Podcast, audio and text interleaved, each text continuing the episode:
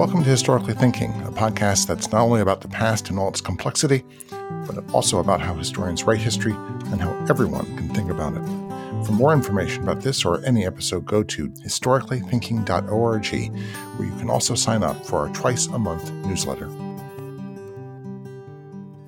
Hello, in a eulogy to Abraham Lincoln delivered on June 1st, 1865, Frederick Douglass posed the question What was Lincoln to the colored people, or they to him? His answer was that Lincoln was emphatically the black man's president, the first to show any respect for the rights of a black man or to acknowledge that he had any rights the white man ought to respect. With me to discuss his new book, The Black Man's President Abraham Lincoln, African Americans, and the Pursuit of Racial Equality, is Michael Burlingame, the Chancellor Naomi B. Lynn Distinguished Chair in Lincoln Studies at the University of Illinois Springfield. Burlingame is perhaps the foremost living authority on the 16th president.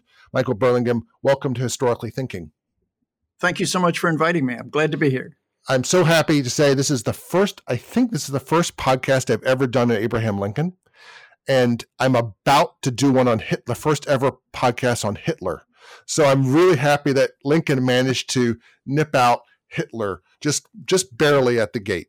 Um, that, that that fills me with relief. Unfortunately, I have never done one on Jesus, so uh, or Napoleon. So there's the there's still work to be done. Um, let's dig a little deeper into this um, 1865 eulogy by Frederick Douglass, and uh, you did it. I, I uh, someone, uh, I read it and I knew this eulogy existed, um, but of course, I'm thinking immediately when I read it, I'm thinking of his 1876 speech, um, which I think you intended for some of us to to be thinking about that. While, we, but let's talk about the 65 eulogy first. Um, what was the venue? Um, what was the the moment? And uh, what was could you expand a little bit on Douglass's argument? Uh, by all means. Um, in on June 1st, 1865, uh, Frederick Douglass delivered this eulogy on Lincoln at Cooper Union, which was arguably the premier spot to give a public utterance in that time period. Uh, and it was a huge crowd. Uh, this was in New York City.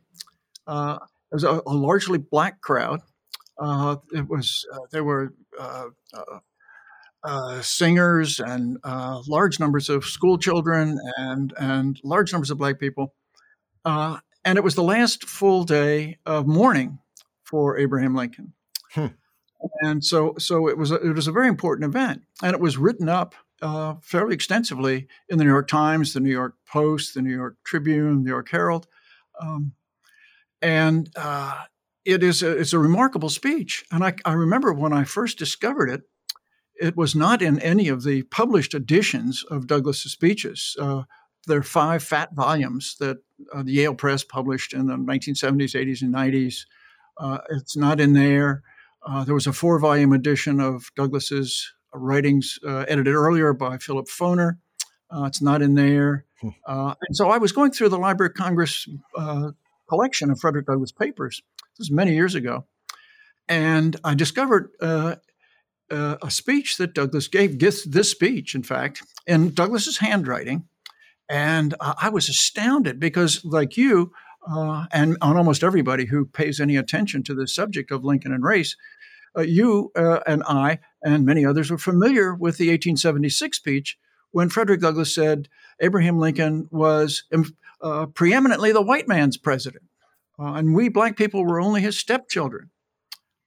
and so I thought, heavens, uh, how could I have missed this eulogy? So I went back to the Foner edition, not there. I went back to the Yale edition, not there. And I thought, well, this this is quite remarkable. Um, and I've done my best to call attention to this speech, uh, which still is unanthologized, uh, as far as I know, with with one exception, a, a, a collection of pieces about the assassination. But um, it deserves to be much better known because uh, I think it reflects Douglass's true attitude, his true feelings about Lincoln, unlike the 1876 speech. Now, in 1876, when Douglass said Abraham Lincoln was preeminently the white man's president, uh, he was speaking to a large audience at the dedication of a statue, the Emancipation statue in Washington, uh, which shows Lincoln standing with the Emancipation Proclamation and a slave having broken his shackles rising uh, up from uh, bondage. And uh, but in addition to the large number of black people who were there, this was on Capitol Hill. The power elite was there. The president was there. Members of his cabinet were there. Leaders of Congress were there. Justices of the Supreme Court were there. And so Douglass says, and now I'd like to address the white members of my audience, and, and clearly it was addressed to the power elite. And what uh, what he was saying, I think the subtext of what he was saying is, don't let Reconstruction go down the drain. That is, by 1876, the attempt to make black people first class citizens, which Lincoln had started in a speech that he gave uh, on April 11th, 1865, when he called for black voting rights, at least limited black voting rights.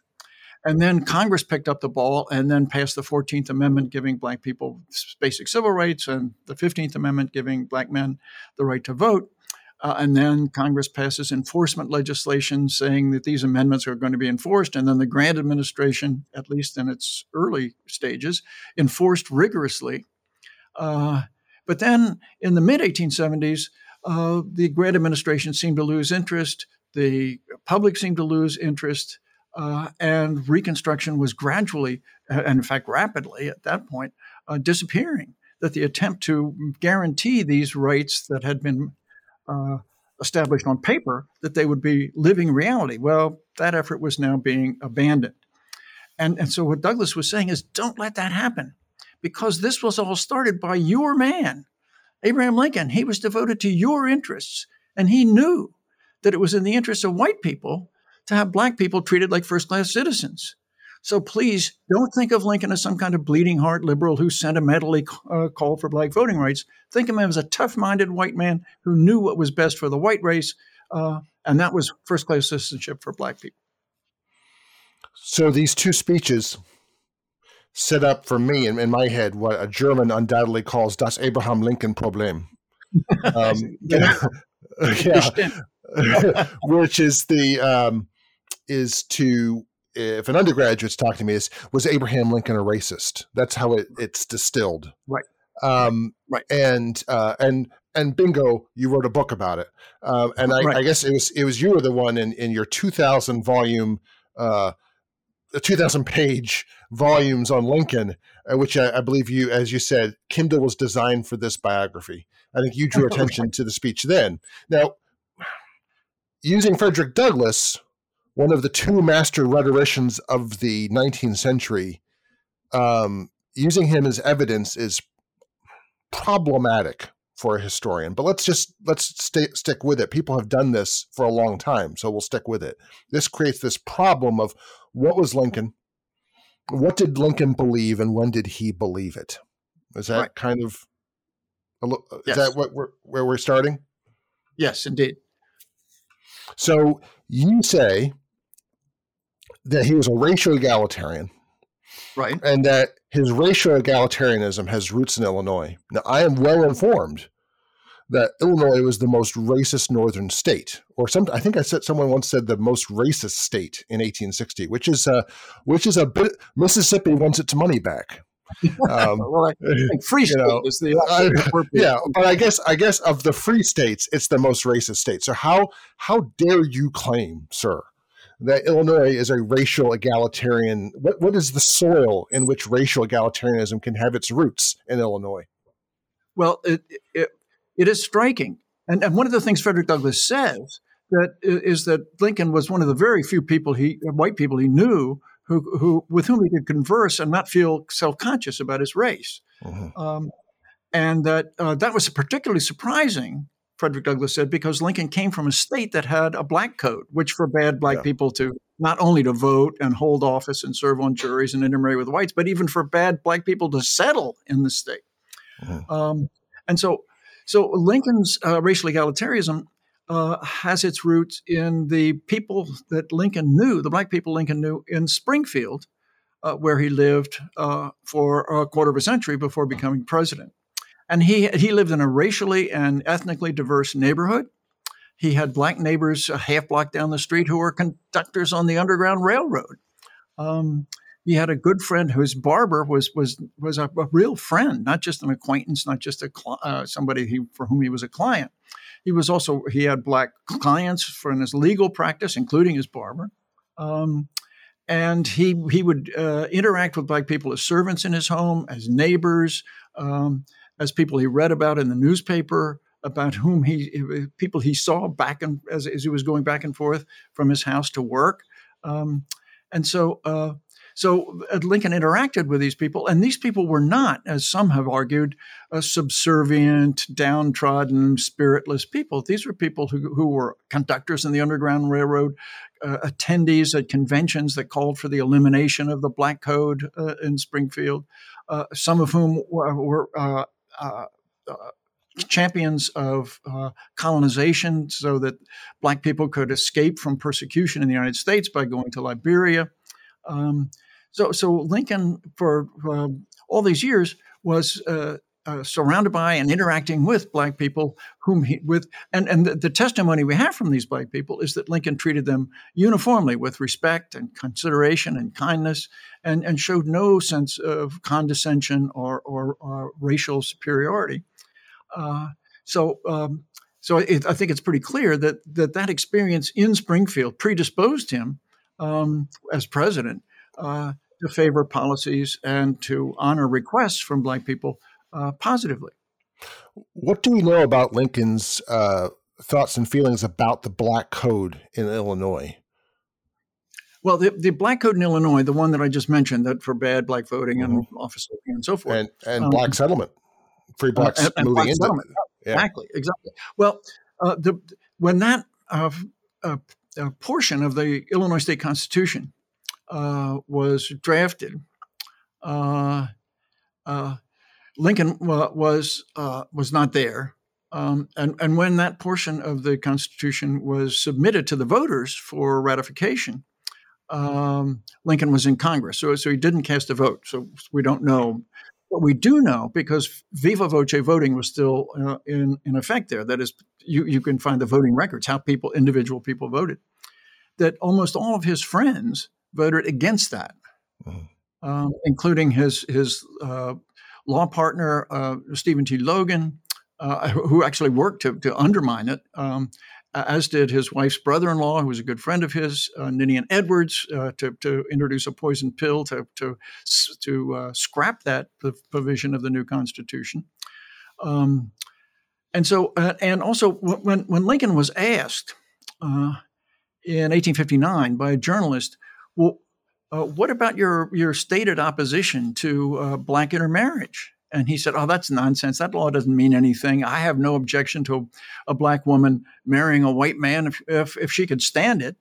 um, uh, and so, um, so what I think we need to to say apropos of Lincoln and the and the Black Code is that in his debates, in Lincoln's debates with Stephen A. Douglas in 1858, he um, he does pay lip service to the laws that were on the books in Illinois at the time.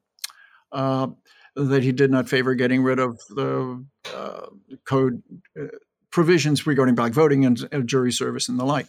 Um, uh, but that was lip service. That was formality. He was running against Stephen A. Douglas. Douglas was hammering him because at the outset of the campaign, Lincoln was so bold as to say, let's set aside all this quibbling about one race being superior and the other race being inferior, and therefore one race has to be confined to an inferior position. Let's forget all this quibbling and unite as one people once again and declare our uh, support for the good old Declaration of Independence that all men are created equal. Well, Douglas then hammers Lincoln, hammers him, and hammers him, and hammers him saying you favor social equality for blacks, you favor black voting, you favor black intermarriage rights, you favor yeah. black jury rights.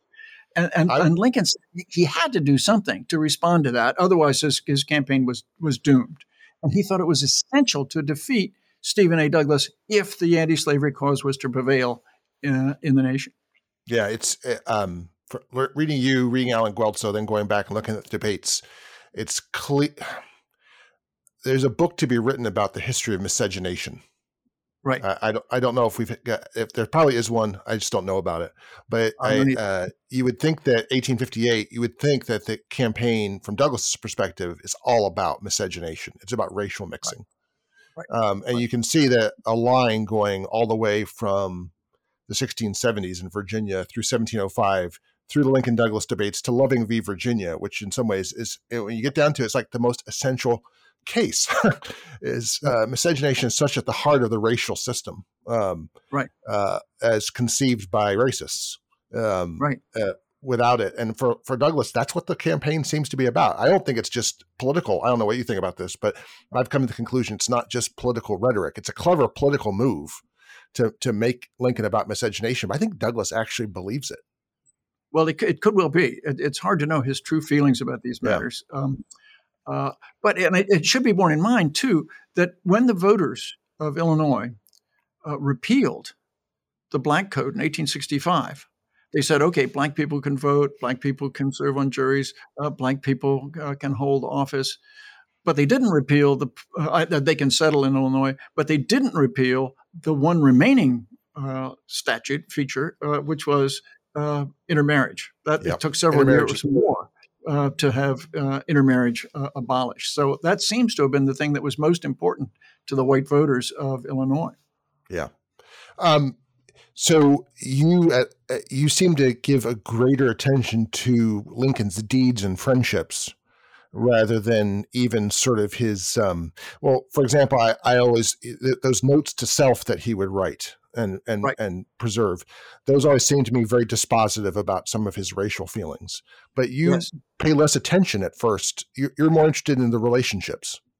Exactly. The, my the, the theory of this book, and, and the book is really two books. It's it's uh, 200 pages are devoted to the story of Lincoln's interaction with black people face to face, not not on his policies or his right. speeches or, or appointments and the like. Um, then I have an appendix for about 40 pages in which I deal with the evidence that purports to show that Lincoln was a racist.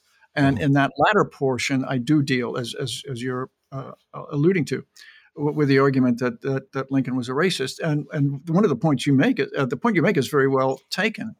That if you look at these uh, notes that Lincoln would write to himself, which were his way of thinking out loud and clarifying his thinking, um, he he uh, he shows his egalitarian spirit. Uh, for example, he says um, uh, he's having a colloquy with with a with a racist and saying, "Now, now, so you think black people should be enslaved because they're black? So it's a matter of skin color, right?"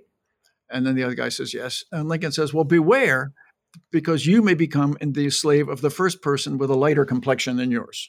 Um, and then so um, so it's it's a matter not then of color, but it's a matter of interest it's in the interest of slaveholders to hold slaves. Well, beware, because the first person who can come along and prove that it's in his interest to enslave you, you're a slave of, and, and mm-hmm. so on. Um, so uh, that I think is indicative of Lincoln's uh, is, uh, instinctive racial egalitarianism. Well, let's talk more about these relationships. Uh, when he becomes president, uh, when, when Lincoln becomes president, he moves to a very large southern mansion in a southern right. town. Right. Which means he's surrounded by Black Americans. Um, right. And there's already, um, even though uh, DC they have not have they have not yet outlawed slavery in in the district, uh, but it is uh, there are a lot of free blacks. Uh, a lot of free blacks from Virginia and from Point South have moved into DC, so it's already it's it's becoming the chocolate city. It's it's a center of free black initiative and enterprise. And Lincoln is surrounded by that community because many of them work in the White House. So what right. are his relationships with them and with that well, wider DC community? Right. Well, Lincoln, um, uh, as soon as he arrives in Washington um, or steps into the White House, um, uh, has, uh, deals with uh, African Americans on the White House staff and now there are plenty of white people on the White, on the White House staff, but there were a lot of black people too. And Lincoln brings with him from Springfield uh, a young black man um, who was going to be his uh, body servant and barber, and and uh, Lincoln wanted to put him on the White House staff. Um, but the the African Americans on the White House staff were all light skinned, and this gentleman, William Johnson, was dark skinned. And there's strong prejudice against dark skinned blacks by light skinned blacks uh, at that time. Um, and it's a phenomenon known as colorism, which I, I, just a term I discovered in my research, which was new to me, but that, that refers to uh, prejudice against darker skinned blacks by lighter skinned blacks. Um, in any event, so Lincoln then uh, has to find a, a, job for William Johnson, uh, where he is, doesn't interact with the other staff members. So he puts him in the furnace room of all places, and then finally, and, and, then urges cabinet members to find a spot for him, and finally does at the Treasury Department, which is right next door to the White House. So William Johnson could work part time at the Treasury and then come across the lawn to the White House and then um, act as Lincoln's uh, body servant. Uh, and Lincoln was very uh, uh, friendly with with Johnson. Um, for example, Johnson wanted to buy a house uh, uh, for for his family, and so Lincoln signs a loan, uh, guarantees a loan from a local bank, uh, and um, then when uh, Johnson accompanies Lincoln to Gettysburg in, in November of '63, and when they come back, they both have smallpox. Uh, Lincoln has a light case called varioloid, and Johnson has a much more severe case, which kills him. Now, Lincoln is, is, is bedridden for a couple of weeks, but Johnson dies. And while he's in the hospital on his deathbed, um, Lincoln uh, helps out by uh, signing checks for him to allow him to cash his his pay. Um, and then when he dies, he buys a coffin for him. He helps his family. Um, he uh, does everything he can to help out, uh, which is another indication, I think, of his of his uh, of his racial egalitarianism. And then the, the, the black people on the White House staff, who then um, uh, are interviewed later by, by a black historian, uh, uniformly say that Lincoln treated us with the utmost respect and kindness. And it wasn't just that, but he also befriended uh, the most prominent member of the White House, black member of the White House staff, a guy named William Slade. Now, William Slade was not just some ordinary black, he was a leader of the black community. He was the founder of one of the most prestigious uh, churches, the 15th Street Presbyterian Church. He was the head of, uh, of various civic uh, organizations uh, which were involved in protests against uh, discriminatory treatment. And he was also a man of, of, of culture and wit and and loved to exchange stories with Lincoln. And Lincoln was very fond of him personally, and they would talk not just about day in day out events in the White House, but also matters of policy and the like. And according to his daughter, they were they were very close friends. And then Lincoln's children would play with Slade's children. Uh, so uh, Lincoln's interaction with black people in Washington begins in 1861 with his interaction with the White House members of the White House staff, African American members. Um, uh, and then in 1862, he starts to interact with black visitors. But, but in 1861, the, the principal interactions he had were with members of the staff. Um, let's talk about uh, Lincoln and colonization, which yeah. um, I remember a colloquy when I was a grad student between eminent professors, and one of them saying, you know, I just don't understand Lincoln and colonization. Um, now you've explained uh, a, a, little bit about it in your previous in your in your biography of Lincoln, um, but it's uh, for many people it really sticks in their craw, and I think it might be the largest obstacle to conceiving of Lincoln as a racial egalitarian. Um, uh, what was first of all what was for those who don't know what was colonization? You referred to it earlier.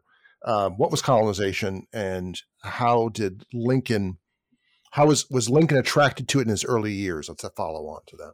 Okay, well, uh, colonization was an idea that uh, had um, long uh, since established itself in uh, in the United States. Um, officially in 1816, with the establishment of the American Colonization Society, which was designed to facilitate the uh, transfer of, American freed slaves um, or, or, free blacks to begin with, uh, who wished to leave to go to Liberia, which was an outpost of the American Colonization Society, which then becomes an independent nation in 1848.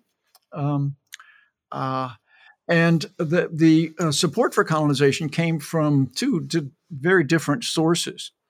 Uh, one was the pro slavery source, and they wanted to uh, have colonization uh, largely because they wanted to get rid of free blacks, that the very existence of free blacks undermined uh, the basis of slavery because the slaves were taught that the only reason they were enslaved is because they were black.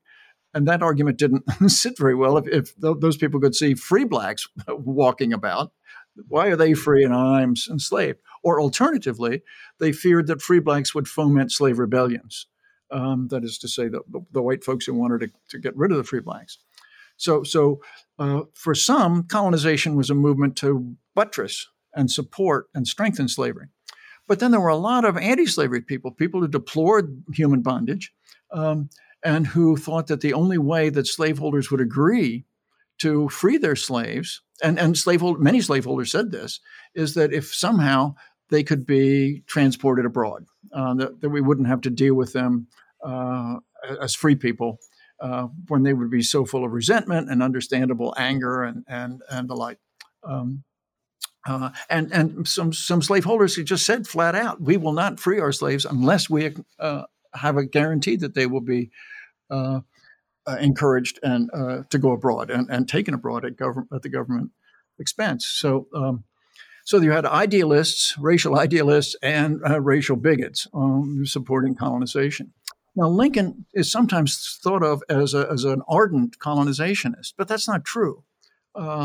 Lincoln does not join any of the colonization societies that are founded in central Illinois uh, in the 1830s, 40s, and, and, into the 50s when, when he was living there.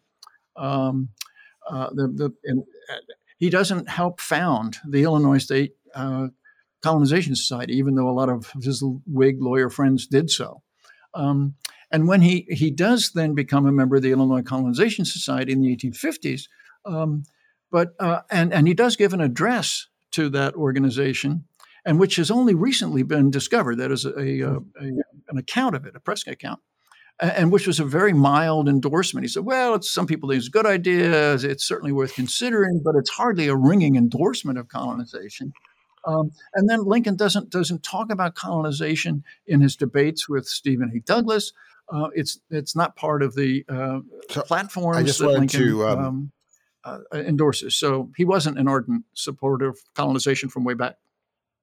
I just wanted to emphasize that because colonization, in my understanding, is something um, the closest you can be an abolitionist in the Upper South is to be an advocate of colonization. So you have people like John Marshall, uh, people in Maryland, Virginia, Kentucky, uh, Delaware um, will be uh, advocates of the American Colonization Society. Um, eventually by 1830 that's even colonization is too extreme for the deep south. Um, uh, however in amongst free blacks in the north this is a very contentious issue. Um, you know the the very first proposal for this famously in Philadelphia splits uh, the splits the meeting. Uh, James Forten and other prominent leaders are for it, and but the the the meeting, the the members of the meeting are against it. You've referred to already um, that there are uh, free blacks in Springfield are advocates of colonization. And for the Whigs, as I understand it, colonization is the one way that to get Southern Whigs and Northern Whigs to agree on some position on on on slavery, right? I mean that that's a sort of glue. And Lincoln's beau ideal of a statesman, Henry Clay, is uh, Kentucky slave owner who's an advocate of colonization. So these are all right. important to realize. Uh, this is this is Lincoln's the milieu of his political culture. Right, exactly. Um, and so when when Lincoln does, as president, support colonization, um, it's in part um, because that uh, that he wishes to pave the way for emancipation that Lincoln early on uh, contemplated emancipation measures. Um, as early as, as his first year in office, in, in, November of 1861, he works behind the scenes to get the state legislature of Delaware to abolish slavery. In fact, he drafts legislation for the state legislature to consider, which would compensate slaveholders for the value of their slaves. And you have to remember that that the average slaveholding was eight. The average cost of a slave was roughly the cost of a new car in modern terms imagine what it's like to have an investment worth eight new cars, uh, and then all of a sudden it's just removed um, by by government fiat. So so Lincoln said, well, fair enough that there should be some con- compensation. Um, and anyway, so so uh, and then colonization was part of that. But Lincoln's support of colonization was never compulsory. Lincoln always said colonization should be voluntary. Black people should never be forced to leave the country only those who, who wanted to. And there were a large number, a fairly substantial number, particularly in the 1850s, of Black people who despaired of ever mm-hmm. achieving first class citizenship in the United States for obvious reasons, particularly with the passage of the Fugitive Slave Act of 1850, which basically legalized kidnapping, uh, that free blacks could just be kidnapped and sold as slaves in the South. Um, so, so many leading blacks, and, and even including Frederick Douglass in 1861, and uh, is, talks about Haiti as an as a place where black people could have a refuge, and that he he welcomed the offer that the Haitian government was extending to American blacks just to migrate to, to Haiti to become members of, of uh, their society. Um, so, and, and then when Lincoln does formally um, call for uh, colonization, he asks five leaders of the black community in Washington, uh, people of, of, education, standing, uh, social status, to meet with him in the White House. And then he urges them to be pioneers to volunteer for a colonization scheme to Panama. Um, uh, uh he gets denounced. Frederick Douglass really denounces him. He calls him a, a Negro hater, and this is this is a, a, evidence of Lincoln's uh, deep-seated racial prejudice, and uh, uh, the the black people are worse off under him than they were even earlier, and and a really severe denunciation.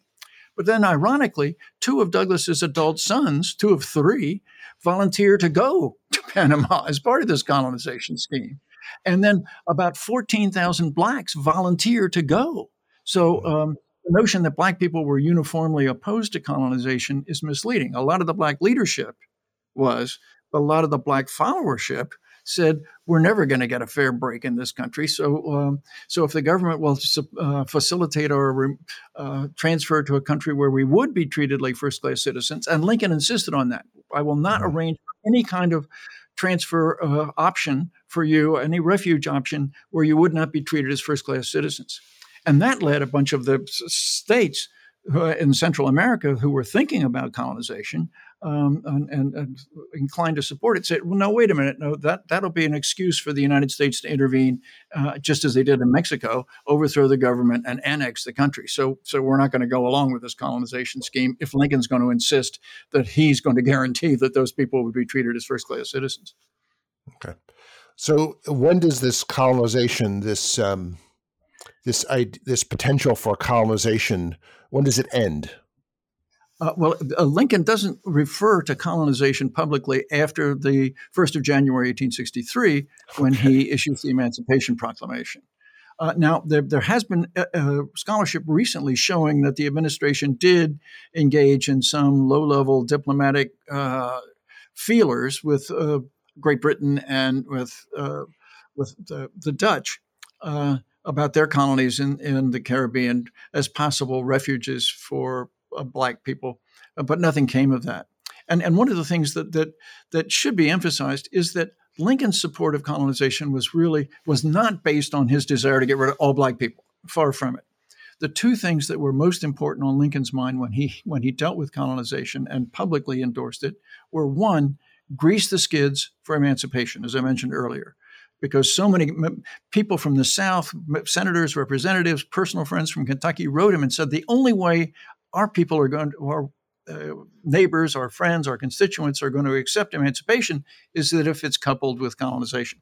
So, grease the skids for emancipation. Second, Lincoln believed that people, black people who were deeply pessimistic about the future, um, deserved to have some kind of haven, some kind of refuge where they could find uh, escape from second class citizenship in the United States and achieve first class citizenship in another country, and that by golly, the, the government owed it to them to make that possible. But that would be a relatively small number. Most black people didn't want to move to a country where they didn't speak the language, the culture and the food and the climate mm-hmm. was, was different from what they knew.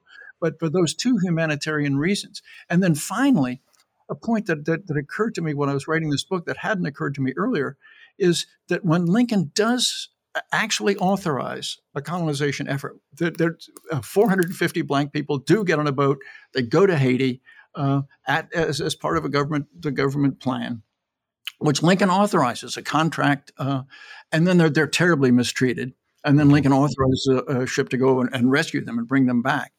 That that decision, which is pretty hard to understand in some ways, was apparently made because Lincoln was being approached by abolitionists humanitarians who were saying, look, the slaves who are escaping to our lines are living in these uh, very unsatisfactory camps, contraband camps, where disease is rampant, the death rate is high, and they are living in miserable conditions. Um, and they, they, they, would be better off if they were colonized. Um, and so uh, Lincoln receives this, uh, responds to this appeal by saying, "Okay, well, we'll, we'll give it a try. We'll we'll, we'll use this uh, Haitian uh, refuge as a as a plant," and it didn't work out at all. So thereafter, he he abandons it. Let's talk about uh, black visitors to the White House. Um, Sure.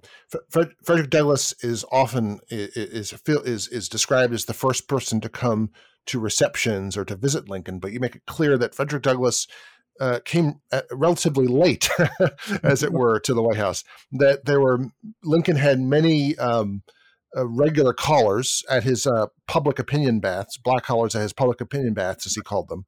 Um, and he also there were people coming to receptions long before Frederick Douglass came to an official reception. Could you describe a little bit of that? Yes, yes. Uh, well, Lincoln begins uh, receiving black visitors in 1862. Um, uh, not not at receptions. That that starts in 1864. But as early as April of 1862, when Lincoln has been in office for for just a year plus a month, um, uh, very eminent black visitors come to the White House uh, to to lobby him. Uh, for example, the first one we have on record is Bishop Daniel Payne of the African Methodist Episcopal Church, perhaps the most highly regarded, most most respected black person in the country at the time. And he comes to Lincoln and, and urges him to sign a bill that Congress had passed and that he had not yet uh, authorized, uh, signed, um, freeing the slaves of Washington, D.C. And of course, Lincoln was all in favor of that because as a congressman 12 years earlier, he had framed a bill to abolish slavery in Washington, which didn't go anywhere. Um, uh, and, and Lincoln, and then, then Bishop Payne uh, later says that Lincoln treated him with the utmost respect and, and cordiality and said that he, he was very sympathetic. Um, and then, of course, two days later, he does sign that bill. Uh, the very next day, Alexander Crummell, who's a philosopher, black philosophy professor uh, who had go, gone to Queens College, Cambridge, um, uh, and who taught philosophy uh, uh, in, in Liberia, where he was living, comes and urges Lincoln to support uh, colonization to, to Liberia. And Lincoln treats him respectfully and cordially. And, and um, uh, so, so the ball gets rolling. But the receptions, um, uh, it's first, the first reception that Lincoln held where black people showed up was on January 1st, 1864. And by the way, one of the things that inspired my book is a very fine article written by Kate Masur, who's a historian, very fine historian at Northwestern University. She she wrote this excellent article about receptions at the White House, and I knew a little bit about that and talk a little bit about that in my big biography. But then she had a lot of extra information. I thought, well, this is really interesting. This deserves some, some further exploration. And thanks to a, a, a dramatic development uh, in recent years, and that uh, we're able to do a lot more uh, in-depth research than we used to be able to do because of word searchable newspaper databases. And so taking advantage of those databases i found all kinds of information about who these people were and, and several receptions before douglass's uh, encounter with lincoln in 1865 um, but i was inspired by her article and then able to find a lot of new information. So so black people start coming to receptions as early as uh, january of 60 64, and then in February 64, they get some come, and then uh, in 65, uh, again in New Year's uh, Day, and, and, several other uh, episodes, um, culminating in 1865 with Frederick Douglass's visit, which is pretty famous Mm-hmm. Uh, right after Lincoln's second inauguration, where he's initially refused admittance to the White House, Lincoln immediately sends word, admit him. He comes, and, and Lincoln says, Well, there's my friend Douglass. And Douglass says, Oh, I, I, don't want to jump the line, Mr. President. You've got all these people on your should go, Oh, no, no, come right here. There's no man whose opinion I value more than yours. What did you think of my inaugural address? And I, I, I, fantasize sometimes that Douglass might have said, Well, I thought the syntax in that second paragraph was a little tangled, and, and the, the biblical allusion to Jesus' statement, uh, I think, didn't really quite fit the situation, but, uh, but otherwise it was pretty good. And instead, yeah. instead it says, Mr. President, it was a sacred effort. and yeah. Douglass says in his autobiography, I was the first one to break the color line, but it wasn't. That, that had happened yeah. on several earlier occasions. Well, let's talk about uh, another uh, overlooked visitor, uh, probably the black uh, American, to my mind, second only in fascination is Frederick Douglass, which is Martin Delany. Right. Um, talk about Martin Delany's visit to to Lincoln because that just that is so fascinating. There was well, uh, Martin Delany um, was one of the few black visitors who came to the White House was who was not of mixed race. Um, and he was very proud about having all black blood um, and, and having very dark skin. Uh, and it was said that if you drew charcoal across his skin, it would make a white line. Um, and uh, so, anyway, so so Martin Delany uh, comes to the White House. Uh, this is in 1865, and he and he says, "Mr. President, um, uh, I would like to suggest uh, that an all-black army be established." in which black soldiers would serve not just as enlisted men, but also as officers. Because under the provisions of the legislation then in effect, black people couldn't rise above the rank of sergeant. They couldn't become lieutenants or captains or majors or colonels or generals. Um, uh, and he said, an all black army with black officers to penetrate into the South, to spread the word of emancipation, uh, to let black people know that if they would flee to, to, to their lines, that they would be liberated. Uh, and Lincoln says, Well, I've been trying to get that idea out for a long time. And, and, and Lincoln, had in fact, had asked Frederick Douglass uh, a few months earlier um, to help devise a series of scouts who would go and spread the word to Black people who were not yet within Union lines to flee to Union lines in order to achieve their freedom, just in case Lincoln lost his election and a Democrat would come into office, and therefore all the slaves who had not been liberated by March 4th, 1865, would remain in slavery. Um, so so Lincoln is very enthusiastic. Um, and so the the the and then, and then he appoints uh, Martin Delany to be the first uh, major, um, that is the rank of major, um, uh, in the Union Army, and and a line officer that is part of a combat unit. Uh, the other earlier uh, officers had been chaplains and uh, physicians, and although they had rank, the white people didn't have to salute them, and they couldn't give orders to white people. Uh, so, so, so Martin Delany comes in and makes this appeal. Lincoln responds very positively. Uh, he says, and, and uh, Delany leaves an elaborate account of this interview. Uh, and then we have an, a document in Lincoln's hand where he he gives to Delany and says, "Take this to the Secretary of War and tell Mr. Stanton that I approve." And and and or, or uh, uh, and the note says, "Please pay attention to this this extraordinarily intelligent and forceful black gentleman." Um, so, uh, so that uh, reaction to Delany's plan, and then the earlier urging of Frederick Douglass to encourage blacks to, in effect, carry out a kind of John Brown's scheme, uh, is indicative of, of, Lincoln's racial egalitarianism, particularly later in the war. Well, let's um, let's talk about evidence. Uh, let's go to that that section at the end where you talk about evidence. Um, um, uh, how would you summarize the evidence uh, generally the case for Lincoln being a congenital racist, which is uh, that's that's a sort of that's the extreme perhaps uh, of it, but that's certainly has been argued. So, what's the evidence that's provided for that? Well, the the evidence that's usually shown uh, or adduced to purport um, showing that Lincoln was a racist uh, uh, first is his statement in the two statements in the 1858 debates with Douglas where he says, I, I, do not believe that blacks should be allowed to be voters or jurors or intermarry with whites or uh, hold office or the like. Um, and he makes that statement twice. Um, and then during the, uh, but then as, as, I mentioned earlier, that's that's that's pro forma. That's that's lip service that you just it was the price you had to pay to have any chance of defeating Douglas because Douglas was hammering you on the issue of black civil rights. Uh, so, so those two statements, um, uh, the first debate in Ottawa and the fourth debate in Charleston. Um, then, in the course of debates, Lincoln uses the N word.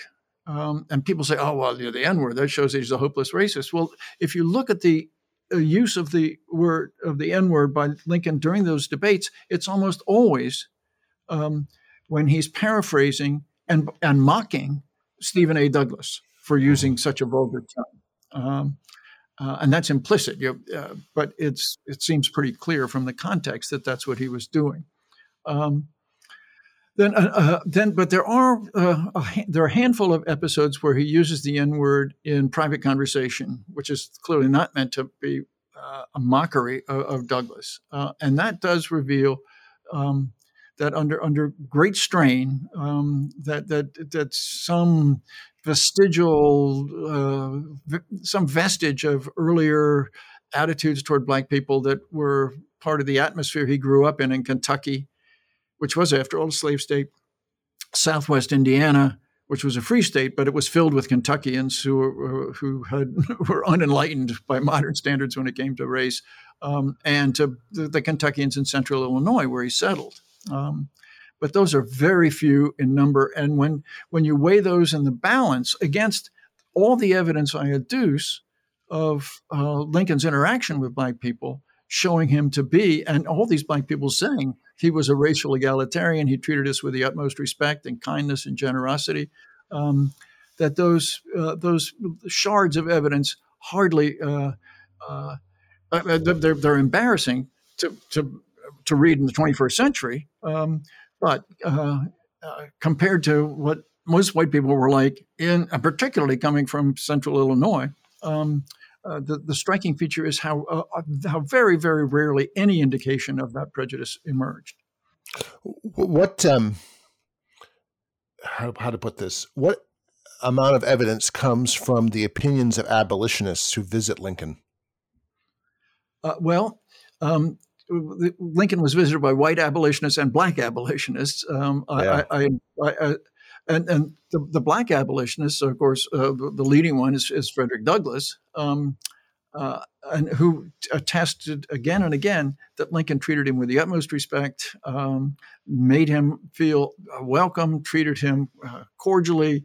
Um, he felt like he was in the presence of a big brother. Um, uh, that there were almost no other white people who made him less uh, uncomfortable about his race than, than Lincoln. Um, and even though he didn't always agree with everything Lincoln was saying, but, but, but Lincoln made him feel at ease to express his disagreement with Lincoln as much as he did his agreement. Um, so, uh, uh, and then other and, and, and yes. Sojourner, Sojourner Truth. Uh, we could go right. on down the list of prominent uh, right. black abolitionists who visit him. Yeah, I notice it's um, how to put this gently. One of the things that your biography of Lincoln uh, did for me was to develop a congenital dislike of Wendell Phillips.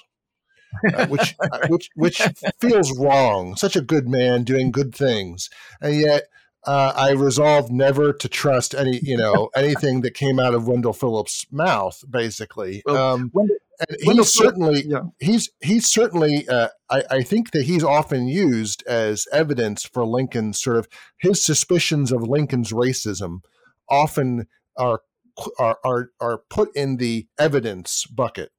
Right, right. Um, and and then Frederick uh, uh, Wendell Phillips does have some very uh, sharp criticisms uh, of Lincoln. Um, and and Wendell Phillips was something of a national scold. Um, and uh, and his record isn't entirely unblemished, by the way. Um, like he lands very heavily on Lincoln for his statements in, at the uh, Charleston debate and and, and uh, his tardiness by uh, the standards of Wendell Phillips and the abolitionists in issuing the Emancipation Proclamation and uh, uh, allowing for the enlistment of black troops and allowing black troops to be paid equally and all that. Um, that he was a very very sharp critic. Um, uh, and and didn't fully acknowledge the manhood uh, uh, equality of black people. But then after the war, um, uh, Wendell Phillips uh, is a supporter of Chinese exclusion and refers to the Chinese and what, what, what are by modern standards really offensive racial tropes. Um, uh, I think we would say Mr. Phillips was an unsystematic thinker. right, right. And Lincoln at one point says to one of his White House secretaries, apropos of, a, of an unnamed Boston orator, he is a thistle. I don't understand why God allows him to live. And that's pretty clearly a reference to Wendell Phillips. Yeah. Um, I, am curious, uh, historians are not scientists, um, even though many people in the 20th century thought we should be. Um, I'm curious um, when do you feel you've achieved a preponderance of evidence when you're trying to make a point? Um, and uh, and is that uh, is that wrong to ask? you, are no, no, no. giving me such a look. no, no, no. That's that's perfectly legit. And one of the things you have to do as a historian, and just a common sense, what we do all the time in our daily lives, is um, if, you have competing uh, uh, versions of events or uh, assessments of people, um, you, you look for the evidence, and, and usually there's evidence uh, on the positive side and the negative side. So you have scales to balance, and and you, you do the best you can in research to find out everything positive and negative um, about your person or about uh, the issue, um, and then you see how the scales are. And what what what you find, or at least I found in my research, is that the evidence of Lincoln being a racial egalitarian uh, is far outweighs uh, the evidence that he wasn't. Um, so, um, uh, but it, it's it's hard to say that there's a, a, uh, measuring rod by which you can say, well, this this proves proves beyond a, sh- a shadow of a doubt. Um, right. That, that your case is. But what, what you have to do, and what I do try to do in this book, is is acknowledge the the other side. That, that mm-hmm. here here here's the evidence that they cite, and here's why I think it's it it doesn't uh, prove the point. Uh, mm-hmm. And that I think, as a historian, what you owe your audience uh, to to uh, to acknowledge that there is evidence on the other side, and and then deal with it. Now, one of the problems with doing that is that it interrupts the narrative flow, right?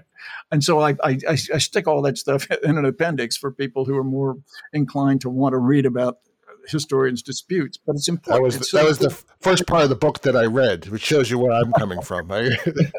my English.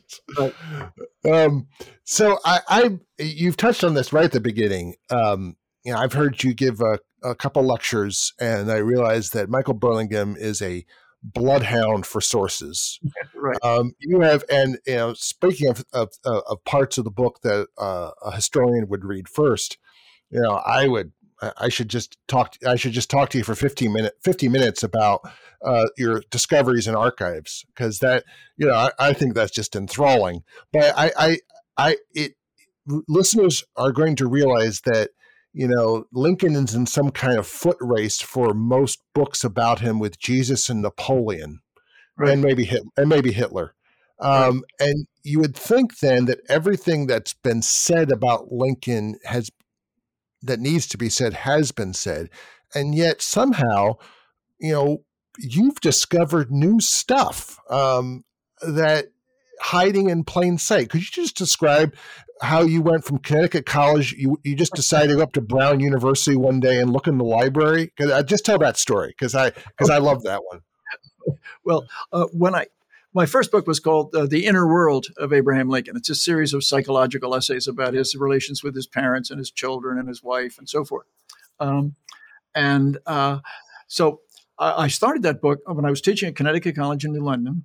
And uh, so I thought, I can, th- there's probably nothing new factually about Lincoln to be discovered. But what I'll do is to is to go through the literature, uh, books and articles, uh, and uh, look at it from a psychological point of view uh, and see if some new interpretations may be generated from from the old evidence. And so I, I drafted the book based on the material that was in the Connecticut College Library and the, the, that was available in interlibrary loan. And so I knew the literature pretty well. But then I thought, you know, I really ought to do some original research in unpublished sources. So the very first day that I set out to do that, I go to Brown University, which is only about an hour away from New London. And I go to the John Hay Library, which is the rare book and manuscript library at Brown. And I have a very sophisticated research design in mind. I go to the card catalog. You're too young to remember what a card catalog is. No, I was the, la- the last year of the card catalog, actually, uh, as a freshman. and so, uh, uh, and I go to the drawer marked L and I pull it open and all these little three by five cards and I start flipping through them. And then all of a sudden, I find one that, that summarizes an interview that was held by one of Lincoln's secretaries 10 years after the assassination with, with a good friend of Lincoln's. And there's all kinds of new information in it. I thought, holy mackerel, look at that. And then the next card had another interview, and the next card had another interview, and the next card had, I was just astounded. Um, and uh, uh, these, these were interviews with people that Lincoln knew well and yet hadn't been interviewed by anybody else, including Williams uh, Williams Herndon, Lincoln's law partner, who had interviewed scores, dozens, mm-hmm. more.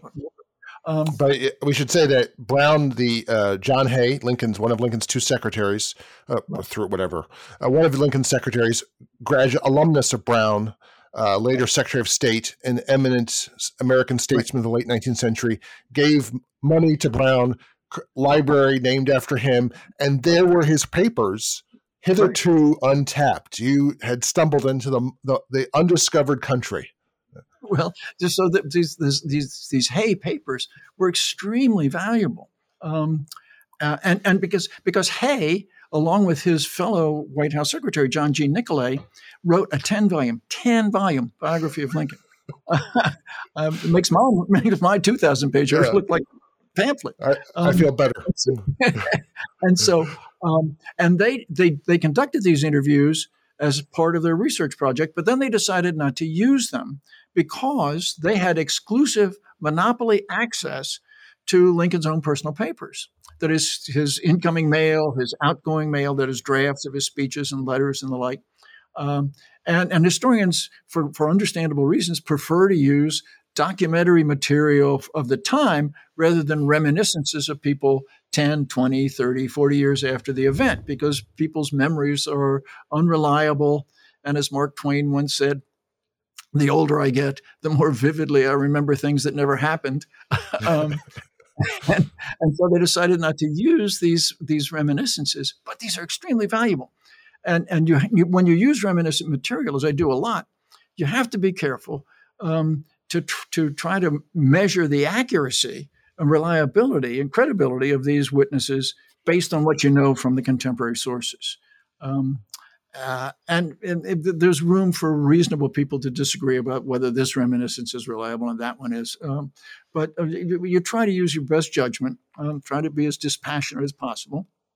Um, and anyway, so so these, and and then I thought to myself, I bet you a lot of early biographers went out and interviewed people who knew Lincoln. They have inter- they took notes, and then um, when they wrote their books uh, they included some of that information, but their editor said, uh, "You've got to shorten the book. You've got to compress that snowball, compact that snowball." You know, my, my editors at, at, Johns Hopkins Press were merciless in confining me to two thousand pages. Oh, I know um, that's so, just shame, shame, really shameful of them.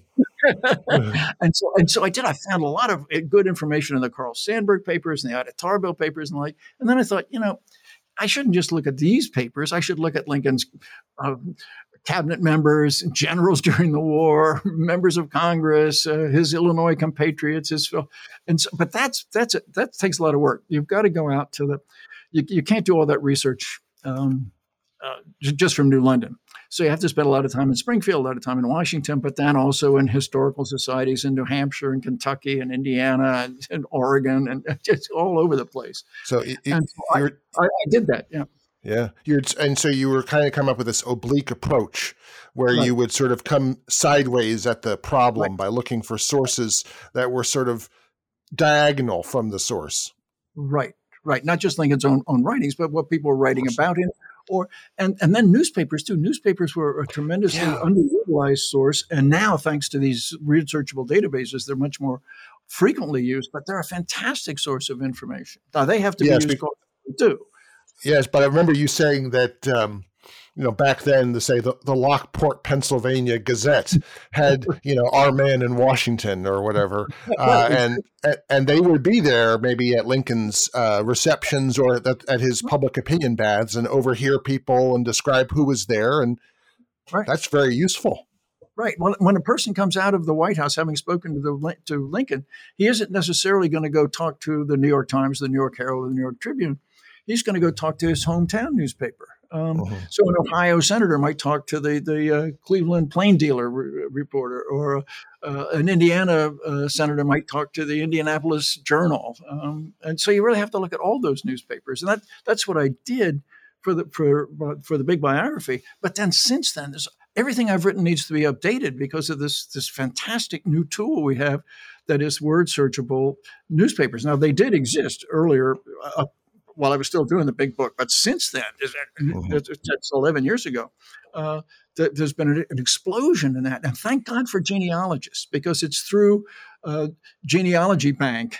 Um, which has, of course, it's it's commercially viable to to create these expensive databases because there are enormous numbers of genealogists. The number of historians who go through newspapers relatively tiny compared to the, the, body of genealogists. But and, and, my friends used to complain about genealogists because when you went to the National Archives, you, the, the documents would all be microfilmed, and so you had to wait for a microfilm reader, and all the microfilm readers would be taken up by genealogists, and, they, and they would say, "Well, well, these darn genealogists don't complain. They're the ones who make these places possible because uh, they're uh, nothing than ours that's, aren't." That's a good note to end on, as I repent of all the times I've complained to myself about genealogists who don't know who talk a lot in the archives.